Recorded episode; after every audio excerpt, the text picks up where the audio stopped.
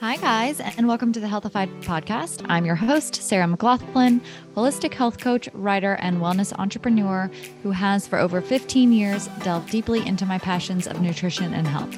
Before we get started, this episode of Healthified is brought to you by Gratisfied, a natural foods company I launched in order to make a more impactful change in the packaged food space. We have an exciting new product, our Empower Bar Baking Mix, which comes in both original and now cacao, and it provides you the ability to make your own healthy nutrition bars at home. It's super easy and convenient with minimal ingredients. Ditch the traditional bars on the market that are loaded with sugar, unhealthy fats, and other inflammatory ingredients. Take back control of your health and blood sugar with our Empower Bar Baking Mix. And all of our products are made with real food ingredients and blood sugar balance in mind. For a discount off of our products, visit gratisfied.com and use the promo code HEALTHIFIED at checkout. Today's guest is Weezie Davenport, a holistic health coach, business owner, a personal friend, and true believer in what it means to eat real, whole, colorful foods while supporting local and one's community through sustainable practices. Professionally trained as an elementary educator, she wed her passion for wellness education and became a certified health coach through the Institute of Integrative Nutrition. That experience made it abundantly clear that while many people want to eat healthy and support local farmers, they don't always enjoy cooking, much less have time for it. At the prompting of a few such clients, she began planning and creating healthy, nutrient dense meals for others, and her meal delivery service, Weezie's Colorful Kitchen, was born. Today, she is supporting the local community and improving the health of others through nutritious and delicious meals. She is promoting a cleaner environment through sustainable practices such as reusable containers and composting, and she is helping to encourage real whole food nutrition by painting a colorful plate for others with thoughtfully sourced ingredients. In our conversation, we discuss how she became very immersed in the nutrition world when her family became the owners of her city's number one local natural market and my favorite natural market, Ellwood Thompson's, and how that shaped her nutritional philosophy and career. Her path from getting certified as a holistic health coach to starting her own meal delivery service, the foods she offers, the ingredients she incorporates, and how she finds her recipe inspiration. The difference between local food and those more conventional or factory farmed options, and why the former is so much better for you. Why sustainability, eating seasonally, and supporting local farmers are all so important, and what you can do today to adopt healthier practices. Her tips for healthy meal planning, grocery shopping, prep, and feeding your family. Let's head to our chat. Hi, Weezie. Hi, Sarah. Thank you so much for coming on the Healthified podcast. You have been on my short list of people I've wanted to talk to. So finally can make it work. Well, thank you for having me. I'm thrilled to be doing this with you. Yeah. So, for those of you listening, this is Weezie Davenport. She is a holistic health coach and founder of Weezie's Colorful Kitchen, a meal delivery service focused on nutrient dense foods. And her business goes a step further to support her community through sustainability practices and sourcing from local farms. And how I know Weezie um, is because she actually dated my brother back in high school, but she is also the daughter of my favorite um, local natural foods market, Ellwood Thompson's. So, such a gem in our community. And it's just been fun to kind of stay in touch with her, both being in the wellness world. And I'm excited to dive in and just get to know a little bit more about your path and what you're doing now with um, your meal delivery service. So, on that note, if you could just tell us a little bit more about your story, background, and how you got to where you are.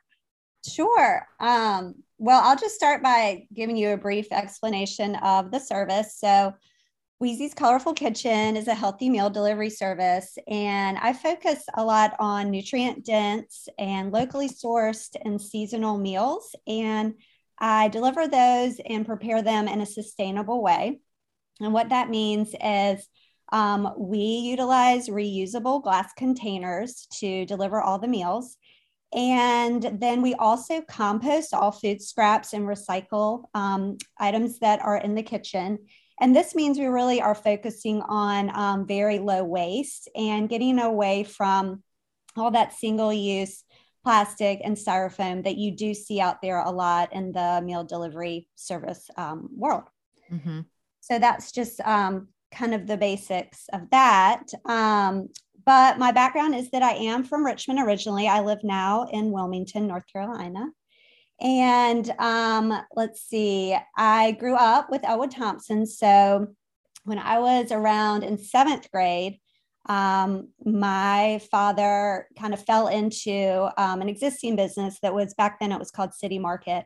And um, that was a time where the natural foods, organic world was just kind of coming about. It really wasn't that glamorous back then. Um, I would definitely say I wasn't like super into it at first, but um, you know, it was it, it just was a different feel. Like the I remember my mom would go and get like natural colas and like crackers that tasted like cardboard. And I just, you know, when you're in middle school, like you want to fit in, you don't want to be right. different from um, from other folks. So I think I pushed back a little bit on it, but then that world really started to change. And then City Market became Ellwood Thompson's. And I really started embracing it more. And it just became so much of who I was and um, the like the core values that my dad um, has really focused on with the business has ultimately really become my core values. But before I got to where I was now, I um, so first I taught school. I'm trained as an educator in elementary education, so I taught second grade and third grade for a while. But um, when I became pregnant with my son, who is now 10, I knew that I enjoyed teaching, but I didn't love it. And so I knew I did not want to probably return um, once he was born. So I decided to um, attend the Institute for Integrative Nutrition. And um, that's a certification I did online course as you did as well. Mm-hmm. Um, and with that, I started meeting with individuals who just had health, health goals that they wanted, um, you know, to help achieve. And so uh, I did that for a while and really enjoyed it, but I still felt like I didn't know exactly what I wanted to do with the kind of that health and wellness background. Um, and then one of my clients, who's actually also a friend, she really wanted to eat healthier, and I would keep giving her recipes and giving her advice. But she just kind of kept pushing back and said, You know, this is all great, but I have like twins, they're two years old. I'm super busy working mom. Like, is there any chance I can pay you to make healthy meals for me? And at first, I was like, oh, no, you got to do it yourself. But I realized, you know, it's something that I love to do. It's cook healthy meals. And why not help her um, mm-hmm. with doing that? And so that was, uh, that was like four years ago.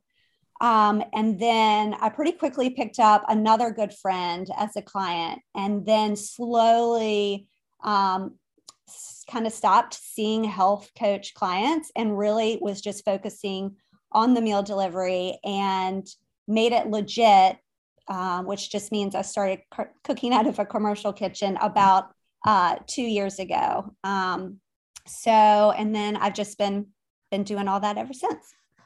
Yeah, and I just I love hearing stories like yours because I feel as if when it comes to people's career path, um, and I think this is kind of a generational thing, and and later generations and and people around our age are getting better at releasing the shoulds and not necessarily staying in something if it doesn't bring them joy and kind of using the stepping stones of your story, if you will, to kind of bring together what you ideally want to be doing on a day to day basis. And it seems as if, you know, you've kind of pulled in from all of those different landing spots, if you will, from your path and are just basically doing something that um, allows you to kind of like shine your brightest with all of your talents from education to natural food to helping clients get healthier. Um, and so I want to talk a little bit more about that, but I want to back up even further, kind of to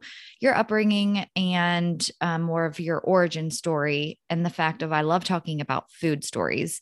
And I think that our childhood um, and even into our teens and 20s really help to shape our relationship with food. So it sounds like when you were in seventh grade and Ellwood Thompson's became a part of your world, that's what kind of initiated your interest in healthy food. But it sounds as if your parents kind of already had that mindset while you were growing up previously. Is that correct? Yeah, but only to kind of a certain extent. I mean, mm. I think my my mom's dad was really focused on like always giving my mom like fresh um, fresh fruits and vegetables and so my mom was always put fruits and vegetables on the plate but i mean i would say early on when i was really young like i was still eating you know i was asking for doritos and yeah. asking for some of that junk food and she was getting it but it was definitely balanced but it really did not shift until till Ellwood Thompson's came along. Um, and then I would say there was a shift in all of us. Um, and I mean, I saw a, a big shift with my father, and, mm-hmm. I mean, they both try to eat um, very plant based right now and vegan. And I mean, back in the day, and especially, you know, for our parents, like that generation, I think growing up, it was like, you know, meat and potatoes. Exactly.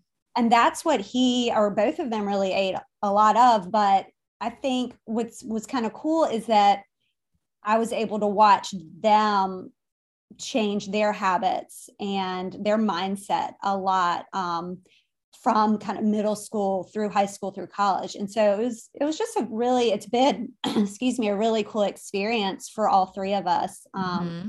to learn about about that world um, so yeah it's been good yeah. And especially kind of going against the grain, if you will, especially back then. Um, and just staying kind of like rooted in that, but also kind of like being a student of it. Like it's not as if your family went into it with just already being gung ho, primarily plant based. It was like you kind of just evolved with what you were doing at the time. And I think that that um, is important for people to hear that change is possible, especially when it comes to nutritious food, despite your upbringing.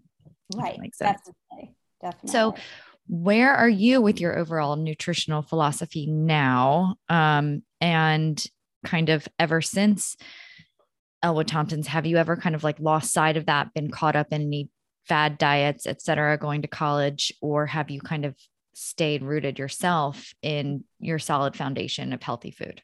no i think that college i i mean i grew up with all of that but i just had a good time and enjoyed yeah. myself in college. So which i mean there's kind of a place for that too i think. I think if i had been really strict and not enjoyed myself so much then for me i think i would have probably re- rebelled at some point. So i feel like i've had like in my 20s i, I was not super healthy all the time. Um but you know i think that just kind of you learn i think and you had said this earlier like over time like you just kind of learn what is working best for you and best for your body and it's i think it's really important you figure that out for yourself and not just get told exactly what to do or what to eat and and do that and i think you probably you know same way probably went through a lot of that so.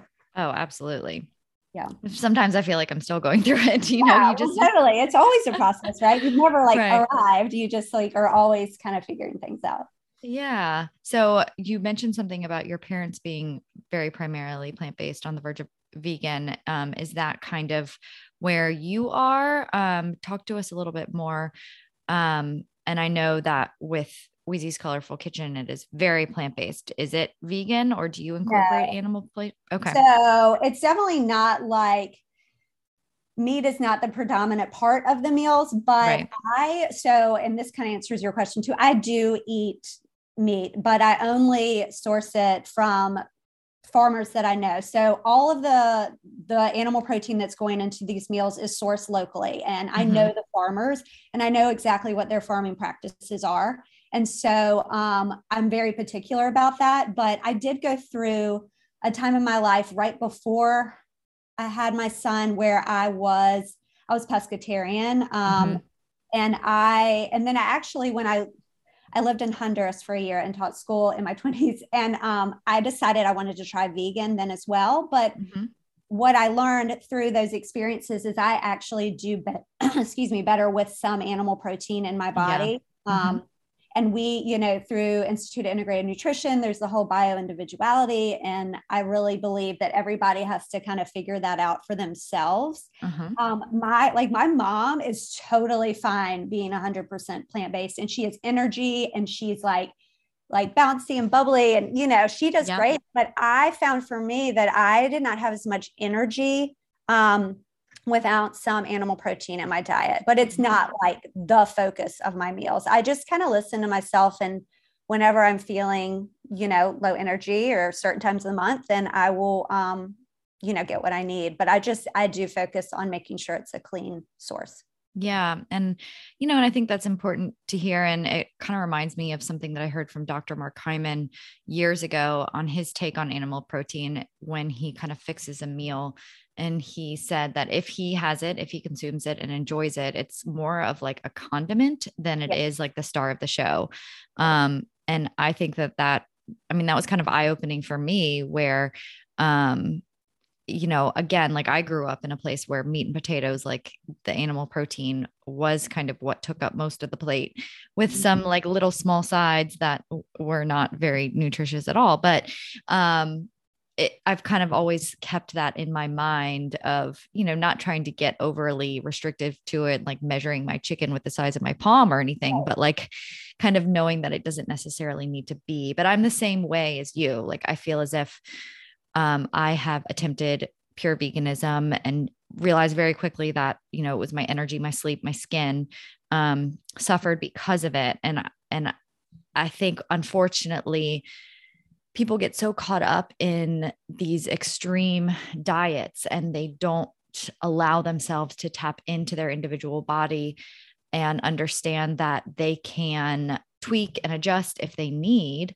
um, given the signals that your body is sending you. Um, and that you can kind of be a student and look at it as an experiment, if you will, um, knowing that there are no absolutes. So, and I think in different times of your life, you're going to have different needs. Like, I'm pretty active. I mean, my kids are now 10 and 8, but when you've got like little kids, you're running around chasing them. I mean, you're very active. Mm-hmm. And yeah. as you get older, you might be more like mentally active instead of physically. And so it's just kind of whatever feels appropriate. So I think people, like you said, need to be willing to shift and change just depending on how they're feeling and kind of at what point they are in their lives. Mm-hmm. So, I also love to talk about kind of like career and life alignment on this podcast because I think that when you can find that alignment with what you do day in and day out, that has just as much um, meaning for your overall health than you know the nutritious food and the exercise. So i get a i don't know if you ever got a lot of questions about attending iin the health coach certification program but i get a lot of questions about it. And so i love to kind of share those stories of the fact of like okay so you finished iin what were you kind of thinking for yourself? Were there doubts, fears, obstacles? How did you overcome them? And then um, I know you said it was kind of a gradual thing to start the meal delivery service, but kind of talk about that time in your life. Mm-hmm. So I did not know what I wanted to do with it. I just knew I wanted to learn more about wellness and nutrition and dietary theories and I just honestly just love the idea of learning it all. But I I kind of saw the only direction initially um, would be to to work with clients um, and help them. I had some challenges there because I'll be honest, like I didn't feel like I had the knowledge that I fully needed to to give as much advice as I wanted to. I mean, I knew I could give great advice on recipes and how to integrate more um, vegetables in your diet and you know eat the rainbow mm-hmm. and balance you know balance your sugar and just like all those kind of things but if someone um, was suffering from i don't know certain diseases like, that yeah and digestive issues and all that stuff yes i felt yeah. the same way mm-hmm. like i just didn't feel like i could give them exactly what they wanted so yeah it prepared me like the certification prepared me but it didn't prepare me so mm-hmm.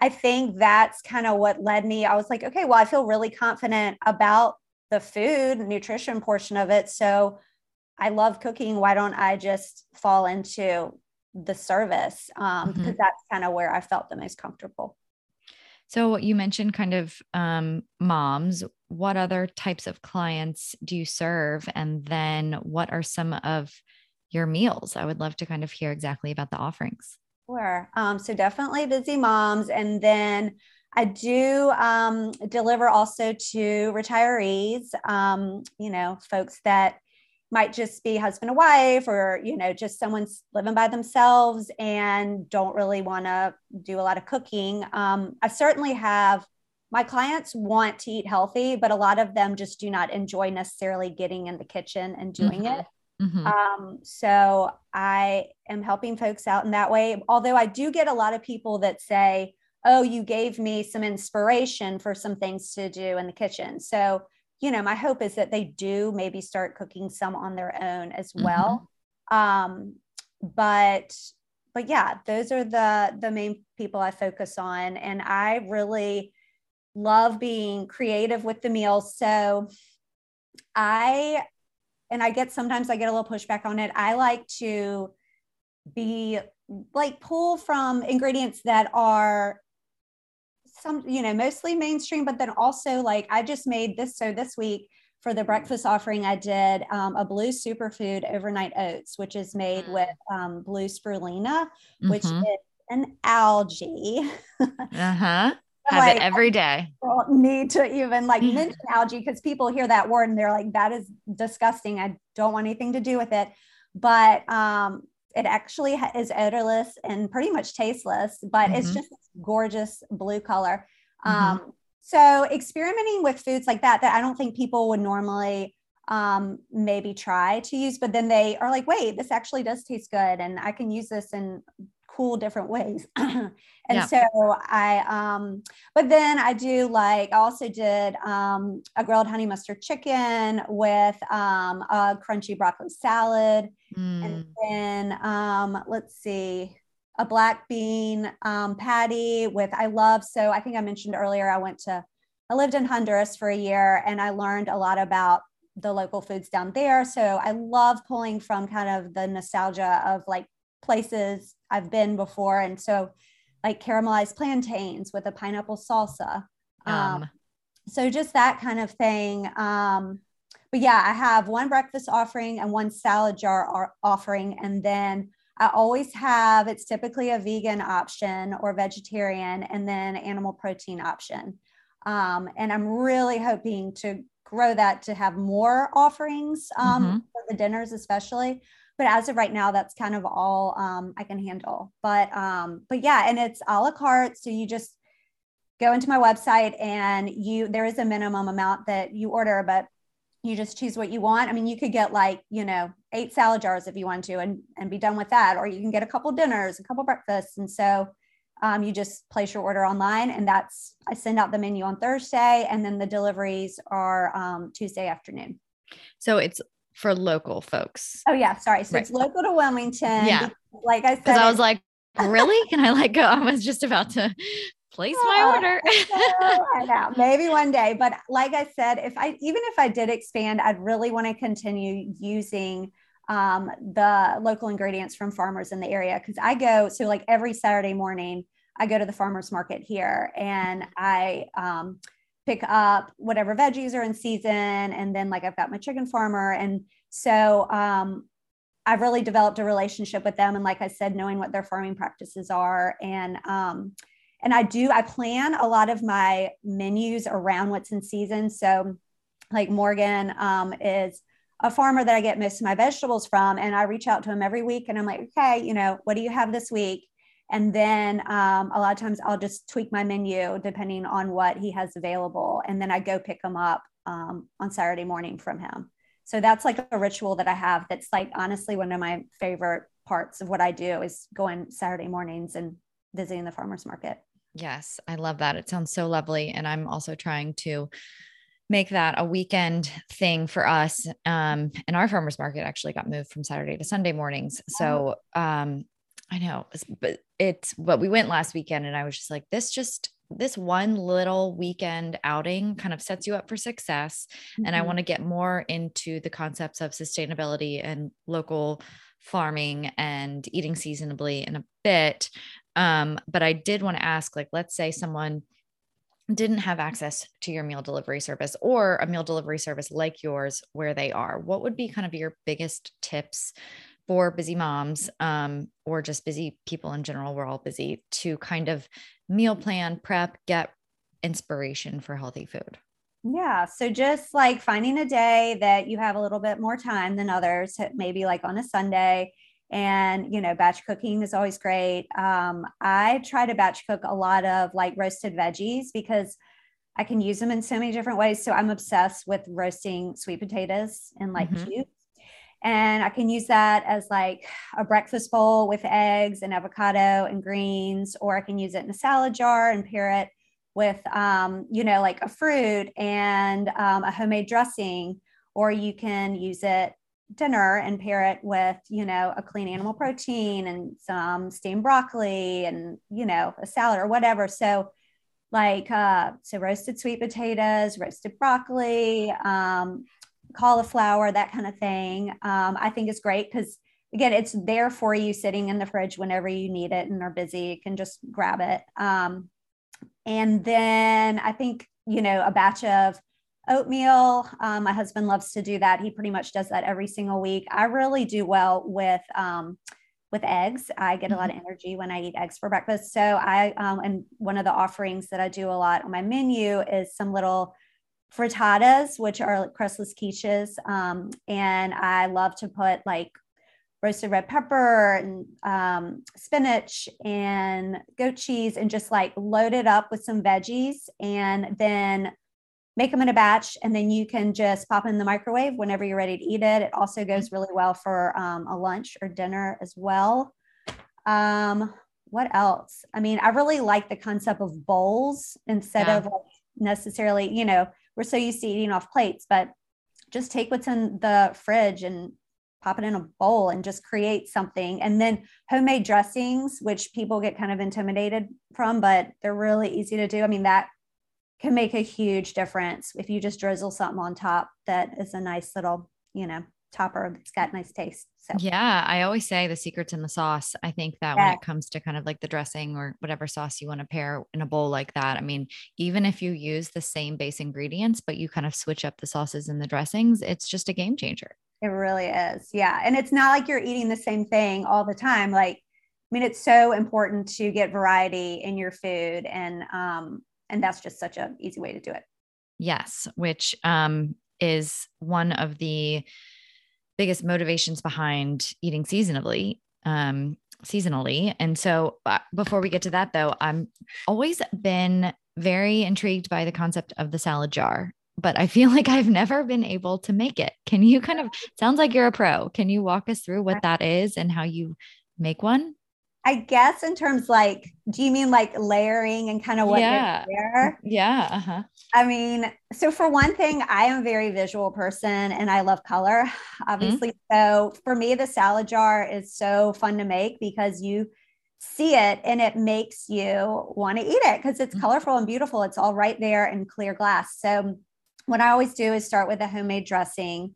And then if I'm doing something like that might be on the heavier side in terms of weight, like um, like roasted sweet potatoes or roasted butternut squash, that's going to go next. And then you just think of it as like whatever's the heaviest and move up.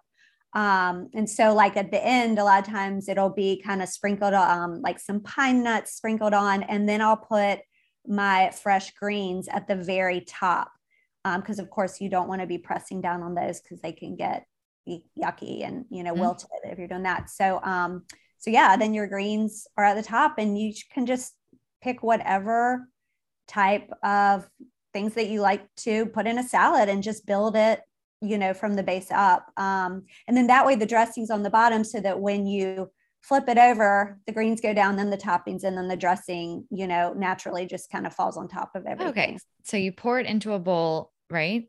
Yeah. To eat mm-hmm. it and then how big is the jar oh so the jar is um, oh my gosh i always get confused it's the like mason just the classic mason jar not the short one i use the short one for like overnight oats but it's i think it's the quart size yeah okay okay got it okay because i was going to say a small mason jar would be able to like be a, a salad for a mouse or something. Yeah. so yeah, so the big one. Okay. Yeah, All right. Sure. and Got that it. should be enough. I mean, sometimes people say they can eat off of it twice, but it just Mhm. depends on how hungry you are. And if you have, like I had mentioned before, if you like had a little side of a frittata with it, like, you know, you can make it last as long as you want to. Yeah, I love that. I'm definitely going to try that this week. Um, all right. So, for someone who might not be as familiar with the concept of sustainability and supporting local farms and even eating seasonally, can you explain us a little bit more about that, why it's important and why we should care? Yeah. So, um, gosh, I'm like, where to start? So, single use plastic has just gotten completely out of hand. And I think for us living, so we live about 15 minutes away from the beach. Um, my family, uh, my husband loves to surf. My kids are getting into it. We're always at the beach. We're in the water. Um, and, you know, you see more and more of trash and um, plastic waste. And I think just having that connection, I'm just always thinking about ways to try to minimize my my waste and what I can do to help others minimize their waste. Um, so this is kind of like my small contribution to it. Um, I think with COVID, like 2020, I just remember like cringing so much because everyone, of course, was very concerned about the spread of COVID and were afraid about the surface contamination of things. And so, you know, everyone's using the, their gloves and getting takeout with single use containers. And I think that just really skyrock- skyrocketed. And, um, and just, I just hope that now, now that we know more about COVID, that people can pull back and start getting back into those more sustainable practices of using reusable containers. And um, one way, like that, I really like to do it is um, if you can find a grocery store like Ellwood Thompson's or others that have like bulk bins where you can go and fill up, like let's say you're getting quinoa or brown rice, you take your container. Um, you may need to weigh it beforehand so you don't get charged for the cost of it, and then you fill it up, and then you eat your food, and you come back and you do it again. Um, and just ways that you can help out and and just really minimize um, any kind of waste. I mean, taking your own co- coffee cup to um, your favorite coffee shop and getting them to fill it up for you. Um, there's just so much trash out there. So Yeah. um, so yeah, this is one way that I kind of hope that I'm helping um, by saving people from not using as many um, single-use plastic containers. Yeah. And do your customers then, are they able to kind of return those containers to you? Yeah. Okay. Yeah. So what happens? Basically, I have these red reusable cooler bags. So I drop, or my delivery girls that help me out, they drop off the bag with the fresh meals in it. The customer then eats the meals. They place the dishes in their dishwasher and then they put them back into their cooler bag. So the empties are there for when we go back and they order again and we're dropping off their fresh meals. We then take the empties and drop off the fresh ones. Oh, So, very cool. like an exchange where there's really not any waste. I do have like little meal tags um, that I include for each one of the um, meals so everybody knows what it is. Um, and then I have a list of ingredients and reheating instructions that I also include, but really. And, and what's great is people actually, which I love this, I don't even ask, but people will send back the meal tags to me so I can just reuse those and put a fresh sticker on the tag. So anyway, um, it's it's a good way of trying to cut back on all the yeah, absolutely. And it's just those little things. And I think, you know, I will be completely honest where sometimes I'm like, and I'm trying to get much better about it in terms of like all glass containers and and not um and even something that's not sing or that is single use making sure it's recyclable but i think Mhm. sometimes there can be this mindset that as soon as you throw it in your trash you just don't really need to worry about it anymore because you don't see where it gets taken right, Right. and it's just Totally. um and you know we live busy lives and there's only so much time that you can kind of think about those types of things but you know i do think that you can start out with baby steps and just kind of securing the thought that this is something that you need to care about and um and just little ways like that that can make a huge difference Yes, definitely. so Mhm. you so you mentioned um local farming and especially as it pertains to your animal meat. And I, um, this is something that I know I practice, but I like to learn more about the why behind it and why we should care. Cause there's like sometimes where, like I said, we're trying to get better about going to the farmer's market, but sometimes I am at Whole Foods. Um, and I know Ellwood's does a whole store wide effort of supporting local farmers. So you don't really even have to put a second thought of it. But like if my husband goes to Fresh Market or something and he just picks up chicken, like there's times where that's not available to us to kind of make sure you get it from a local farmer. So, can you talk about the difference there and some of the practices that you um, have seen with the farmers that you support that makes it different from like conventional meat? Mm-hmm. Yeah. So, with meat, um, first of all, factory farming, I mean, I think most people know that there are a lot of ugly things that happen with factory farming about animal the treatment of animals and um, their the quality of their lives are, are really terrible. And so i don't know i feel like kind of sensitive to all that. And yeah. i you know although i do eat animal products i hope that they can at least while they are living can have a better quality of life. So there um, is a farmer here in town who actually has um, a mobile chicken coop. Uh-huh. And so basically, and I'm not going to do it justice by explaining it, but basically, what that means is that the chickens are free roaming and they're out and they're doing their thing and they're pecking and they're pooping. And so that soil right there is getting nutrients from the chickens doing their thing. And mm-hmm. then he puts them back in the unit and then he rolls the unit you know a little bit further down and then they get out again and do their thing. And so they're contributing i guess to the quality of the soil that's there um, wow. and then they're also of course moving around getting you know the activity that a lot of oftentimes chickens don't even really get to move um, in larger productions so um, the mobile unit is is really cool. Um, so locally, not well, pretty close to Richmond. Um, you might have heard of like Joel Salatin. Have you heard of him? No, uh-uh.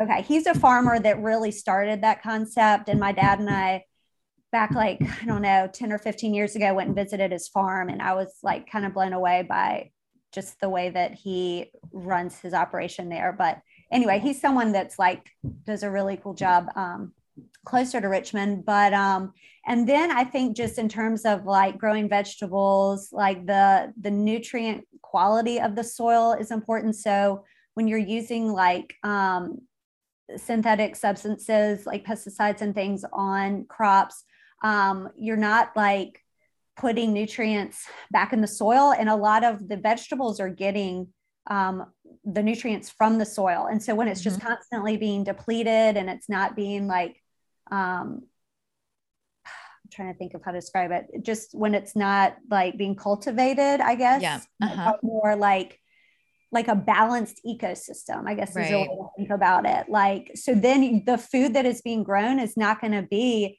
as nutrient dense. And so then as a result, you're not going to get as much um, you know, that's beneficial for your body when you're eating it. So just looking for farmers that really are aware. I mean, it's like called regener- regenerative practices um, mm-hmm. when they're growing their crops. I mean, that's that's huge, and I think that's where.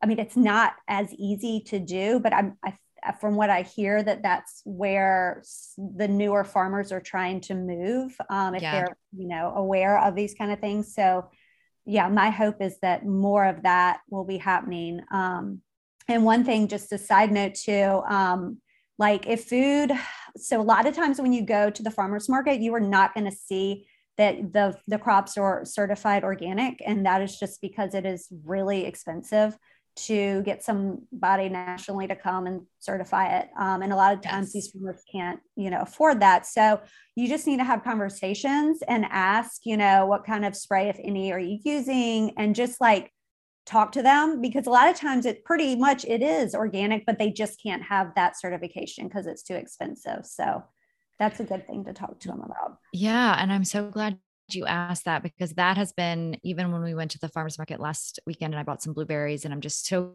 used to like if I'm at Ellwood's or another store, I'm so used to just like having that label on the pineapples yeah. and when it comes to berries in general especially other foods in the dozen if you will like i'm very picky about it. And um and i was wondering that at the farmers market and I ended up getting the berries anyway because I kind of remembered that whole idea of and I felt this with Gratisfied as well when you know we would get questions from customers asking why our um, bars and other products weren't certified organic. And I was like well because it costs 10 to twelve thousand dollars for you to get that certification. And as a very small business, I don't have that type of money to spend. That's not in my budget. So, um, but knowing that majority of my ingredients were organic and um and so i think that that is just a really great thing especially for me to hear and other people to hear is that you can have those conversations and that's the beauty of shopping locally is because you can actually like put a face to where your food is coming from mm-hmm. and you know ask that information right off the bat yeah and sometimes you know you'll go into a certain grocery store and it'll say organic but when you flip over the package and you see it's coming from like Peru or yeah. New Zealand. Like, no, because that's so far for it to travel and just all the other, you know, damages that that's doing to travel that far to get to you. Um, then of course the the better option would always be to get the the local, but just isn't certified organic. Yeah. And I mean, you can taste the difference, you guys. Like when you, like when we got some fish at the farmer's market last Sunday versus at more of a conventional store, like it just tastes so much more fresh. Same thing with the vegetables. And it drives me crazy when you go to a store and it's like, oh, this fish came from like India. And I'm like, we have the most like amazing, you know, water system, you know, 60 miles away from us like it doesn't need mm-hmm. to come from halfway across the world so um I definitely am in agreement with that um, point. And I want to back up to kind of what you were saying about factory farming versus getting your protein from local farmers. And I'm about to get a little woo. And this is something that I've always kind of wondered. And I didn't know if you had any knowledge or the ability to back this up, but I think it might have been something I learned in IIN where it was like, and you know how you see on some packages, like, oh, this came from happy cows. Like, mm-hmm. is there anything behind the idea of like in factory farming, those cows are more stressed out? There's cortisol, like more aptly pumping through their body. And then that kind of make degrades whether it's the actual meat itself or like the energy of the meat. Like I've just, yeah. I've kind of, okay. So I mean, I believe it. I think, okay. like you said, like it's a little woo woo, but like I, I have, I guess I've, I've experienced this probably, and I've talked to people that, that like eat a burger that might be, you know, from a factory farm, and then they that night they have like really weird dreams. Um, oh yes. So I don't know. I know that's like really out there, but I think there's something, and we learned about it at IIN, but like the energetics of food and um, uh-huh. I think it just depends on the person. But I mean, I believe in that. If some if an animal's stressed out and is having a, you know, not living a high quality life and is just around constant, yeah, stressors, then I think that you can taste that in the food. Um, mm-hmm. So yeah, I think that if you know it's coming from a place that has been where the animal's been treated better, that it is ultimately going to taste better in the end.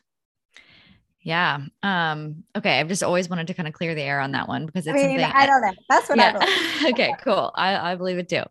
Um, all right. So I kind of want to, aside from um your meal delivery service, but just bring it home to your actual kind of family life. Um, and I know you've kind of already talked about some of the things that you do to get inspiration for your meals, but you know, how do you kind of um approach grocery shopping for your family? Like, do you what about like kind of feeding your kids? Like i know my son isn't yet 13 months but i'm already well aware that he's going to be picky.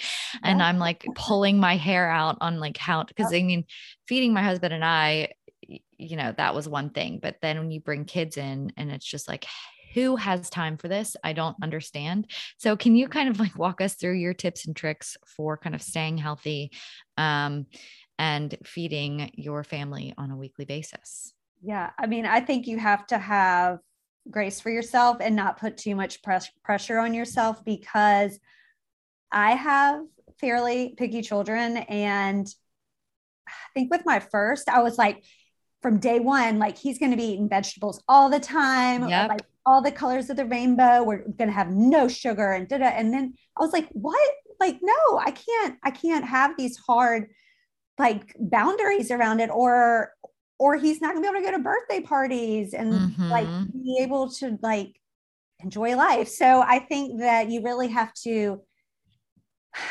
try to find a balance between it all. With with us, I always try to expose my kids to to different types of foods and I always try to have like a fruit or veggie, I mean, without a doubt on their plate, but then yeah, they're going to be like veggie straws, like the, you know, some chips on there too. And like we, my daughter loves a hamburger. And so I definitely try to source it as often as I can from a good place. But sometimes we just go out to eat and she just gets the burger and she, you know, she'll, if she can have that and some fruit or veggie with it, then I call that a win. And mm-hmm. I think, like I said, you just can't be too strict or I don't know. I think there can be a place where eventually children can rebel, and then down the road, they're like going to go the opposite direction of trying to eat healthy. And I think that, I mean, I get a lot of people asking me how to better like feed their children. And um,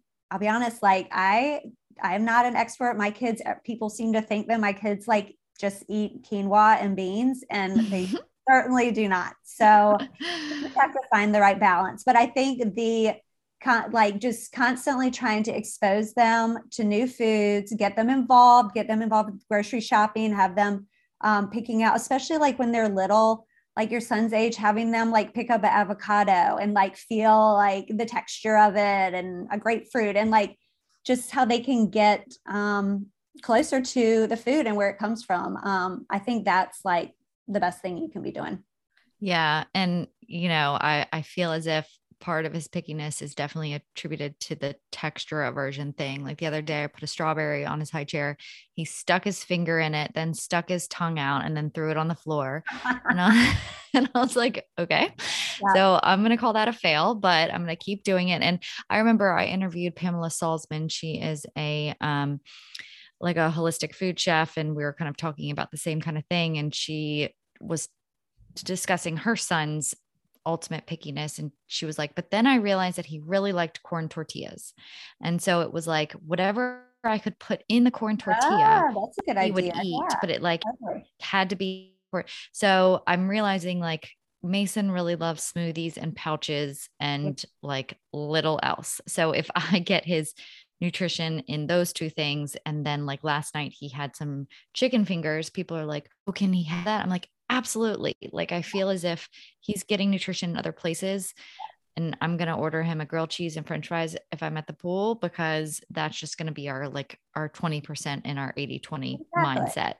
Exactly. Yeah. So I think, yeah, having grace for yourself and mm-hmm. just finding those little strategies per your particular children can mm-hmm. be helpful.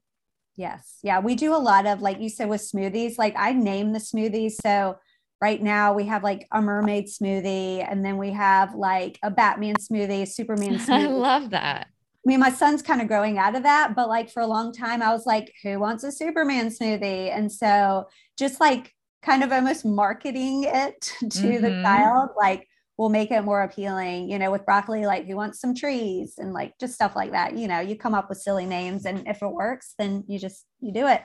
Yeah, exactly.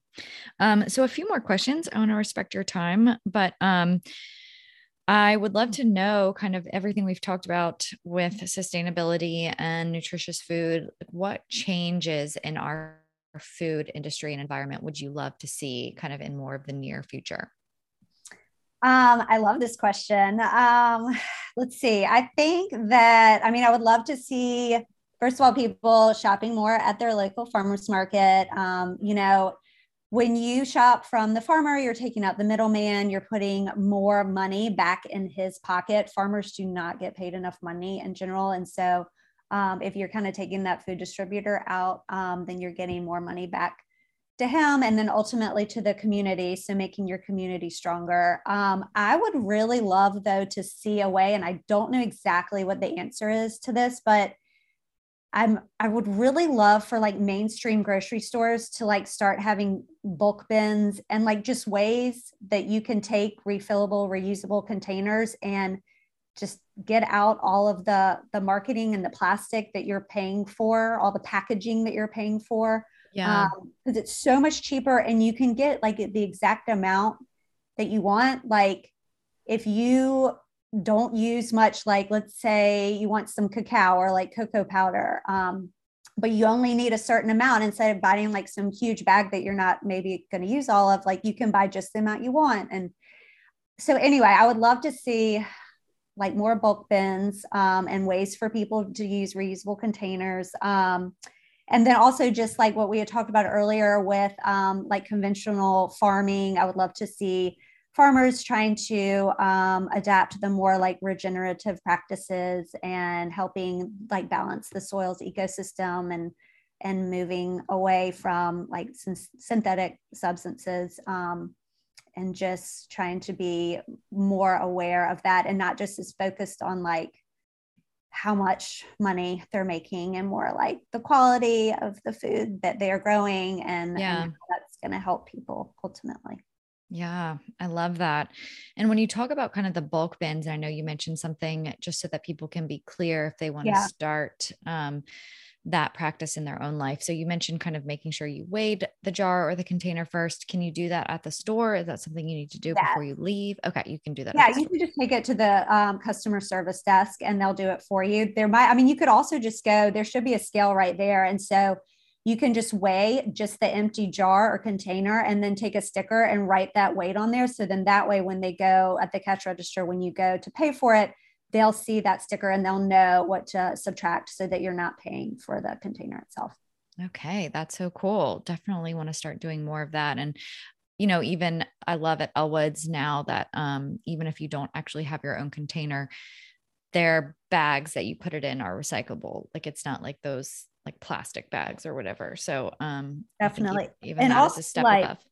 One thing, sorry to interrupt you. Um yeah.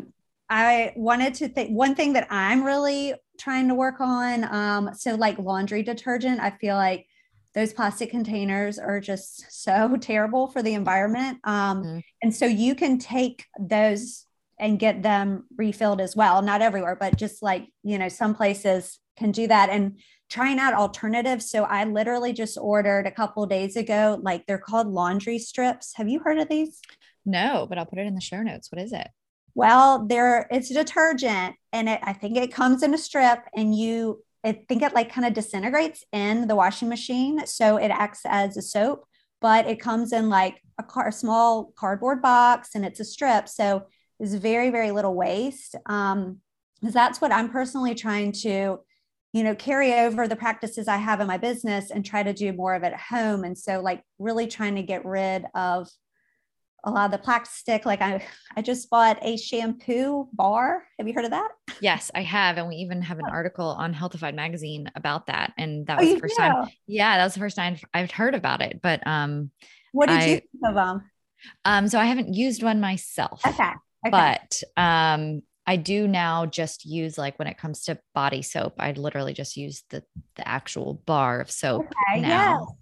Yeah, that I get at Ellwood's. So um Good. Okay. so yeah, yeah, yeah. I'll have to look into the shampoo soap. So how was your experience? So it was great. Like you just take it and rub it on your hair and you do like work up a little lather. It's not, I mean, it's different, uh-huh. but I mean, so far it smelled amazing. Um do you feel as if your hair gets clean enough? I think that's my mean, thing.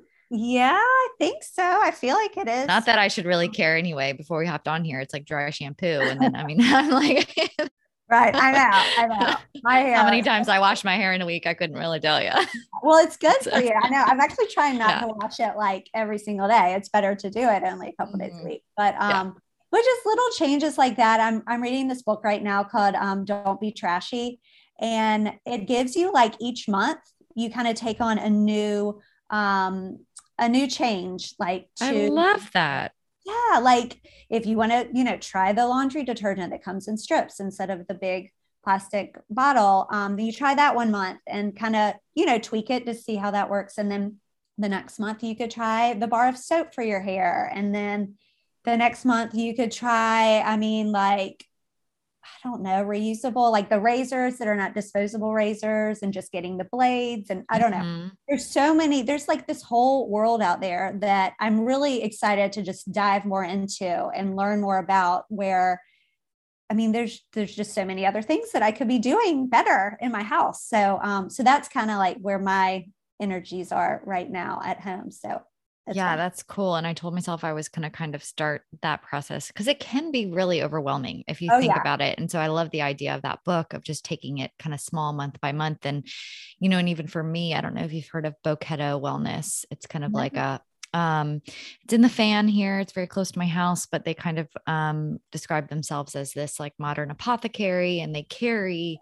different um, products that I imagine are right in line with the things that you're talking about. So I think that if you have some place probably more common in bigger cities than smaller towns. But if you have some place like that, that you could just walk in and kind of explore and see what's even out there that I imagine upholds really high quality standards, then that could be a really good tactic as well. Oh, yes. I'm actually coming to Richmond this weekend. So I'm going to go there. Fun. You should. And let me know because it's literally two blocks away from me. Okay. Okay. Yeah. I'm excited to know about that. Yeah. Um, okay, so a couple more questions. Um, so aside from food nutrition, I know you just talked about, about like the clean product side of things, but what are some other healthy habits that you live by, you know, across other areas of holistic health, like movement, stress management, sleep, mm-hmm. stuff like mm-hmm. that? So, um, movement and spirituality. Um, I love yoga and I practice meditation uh, I try on a daily basis, but it definitely does not always happen. Mm-hmm. Um, but I am a certified yoga instructor, although I have never actually taught a class and I actually don't really plan to, maybe one day, but mm-hmm.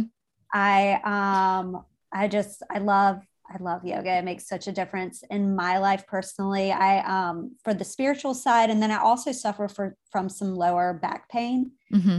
So it really helps. Um, certain stretches and poses just really help alleviate that pain for me, especially after. I mean, I work for like 10 hours every Monday. I'm on my feet cooking. And so it's so important that I have those rituals and practices in place. Otherwise, it, I just, you know, get pretty, I'm in a lot of pain. So, um, yeah. So yeah, um, those, those are really important practices to me. How often do you practice yoga?